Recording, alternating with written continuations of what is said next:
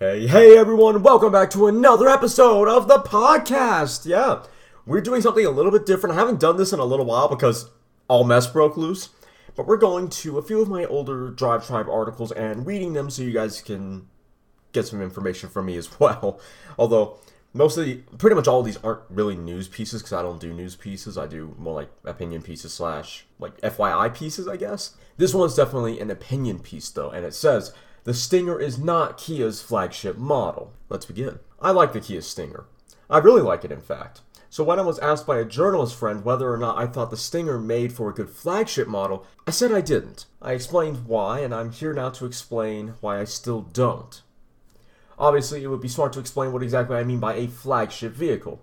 There are two definitions I will be using for this article. The first, a flagship vehicle is the image car for a brand, in a sense, a car that sets the tone for a brand. The second, a flagship vehicle is a representation of the best a brand can do, like the culmination of all their hard work and expertise. Let's bring the topic back towards Kia. Here's a simple question What was Kia back in the early 2000s? I wouldn't be surprised if junk was the first word that came to your mind. Indeed, Kia did not have a good reputa- reputation back then. You could probably argue they didn't really have a reputation at all. More so, they were just a byword for garbage. That's plainly changed, though. Kia now has one of the longest warranties in the industry and makes some really darn good vehicles. So why don't I consider the Stinger, another darn good vehicle by the way, Kia's flagship? Simple. It doesn't stand for anything the brand currently represents. And so some backstory on that is I thought, it, like I said, after a guy named David Muramoto asked me that question, I thought about it for a while, and what we're what I'm about to say is the conclusion that I came to after a good bit of thinking. And I still think that that's the case because Kia still hasn't shown what this what the qualities the Stinger has. They still haven't rolled out those qualities in more vehicles, as far as I know. Nor does it set the tone for the brand. If it did set the tone for the brand, we'd definitely be seeing Kia putting greater importance on performance in their lineup, or hearing Kia doing such at the very least. Sure, they have the Kia Soul and the Optima Turbo, but those are just fast trim levels. The cars themselves aren't very sporty at all. This is very different from Toyota's new strategy of trying to make more of their cars fun and or sporty rather than simply plain. Dodge is also a good example. Toyota is trying to make fun cars, not fun models, not fun trim levels. Kia is only doing fun trim levels. Kia wasn't trying to improve their performance or driving pleasure for years. They were trying and very much succeeding at improving their quality, fit, and finish, and so on. So tell me, what do you think would be the ultimate show the ultimate showcase of improved quality, fit and finish and design? I don't know about you, but I can't think of any better place to showcase all of these things than in a luxury car. And before we continue, I just want to add this. I still it's funny because I still believe because look at the again, look at the Kia Soul or the Optima Turbo. Those are the only fa- other fast models Kia currently makes, and they're still fast trim levels.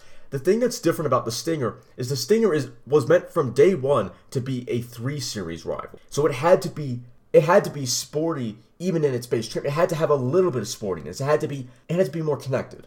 It had to give the driver a greater drive a greater experience behind the wheel, even at its lowest model than you than Kia decided the Optima needed to. The Optima, by comparison, doesn't need to have a, a better driving experience than it than it actually needs, even in its base model. Why?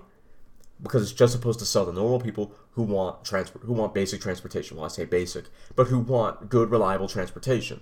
That is what the Optima is for.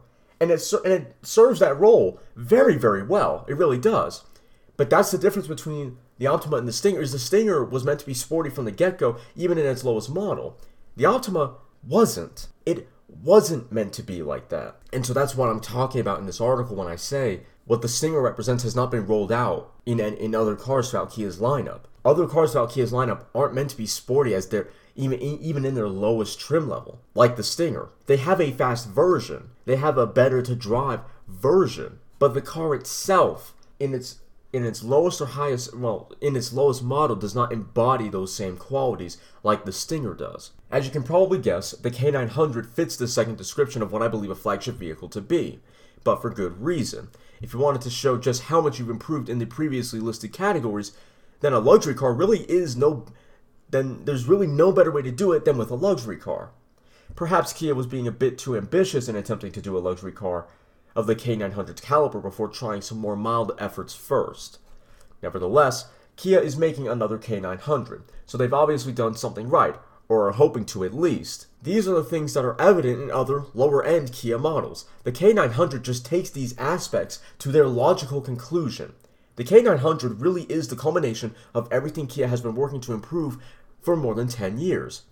What attributes in the Stinger are evident in Kia's other models? As far as I know, none. Maybe driving engagement, but that is seriously pushing it. The Stinger doesn't represent anything that other Kia models are trying to or will be emulating. The K900, however, undoubtedly. With all that said, some automakers do have more than one flagship. Mercedes is a good example of this. If we take that into account, it could be said that the that the Stinger is Kia's flagship for sport executive sedans, which I would not only agree with, but I think is absolutely true. We're not talking about technicalities though. We're talking about Kia's ultimate flagship, the one vehicle that illustrates everything Kia has worked to improve. And while the Stinger is cool, the K900 embodies exactly what Kia has worked on has worked so hard to become. A competitive, competent automaker worthy of your money and respect. That's just me though. Tell me what you think below. Do you think the K900 is Kia's genuine flagship? Is their true flagship? Or do you think the Stinger is Kia's executive sports sedan flagship? And the thing is, while I think on a vague level, the Stinger is Kia's flagship for sport executive sedans, it's it's hard it's that's not saying very much because it's the only sport executive sedan that Kia has. So it's much less it's much less a flagship in that regard and more so the only offering they have of a vehicle of that type. That that really is where the Stinger sits. What do you guys think? Do you really think the Stinger is Kia's flagship or are you like me and think that the K900 represents a lot more of what Kia has worked on? Since the early since you know the early 2000s. I do hope you enjoyed this episode. Don't forget to if you're listening on YouTube, like, comment, share, and subscribe. And if you do subscribe, hit the notification bell. If you're listening on Podbean, give us a like, maybe give us a follow, comment. I think the I think it's Facebook comments, which is a little unfortunate. If you're listening on Spotify, follow. I don't know what the follow subscribe. I think it's follow on Spotify, but follow the episode. I, I don't know if you can like on Spotify. But if you want to listen to this podcast on the road, but you don't have or want the Podbean mobile app, just boot up Spotify before you set off, type in Cody's Car Conundrum, and boot up whatever episode you want to listen to. I do hope you enjoyed. I'll see you next time.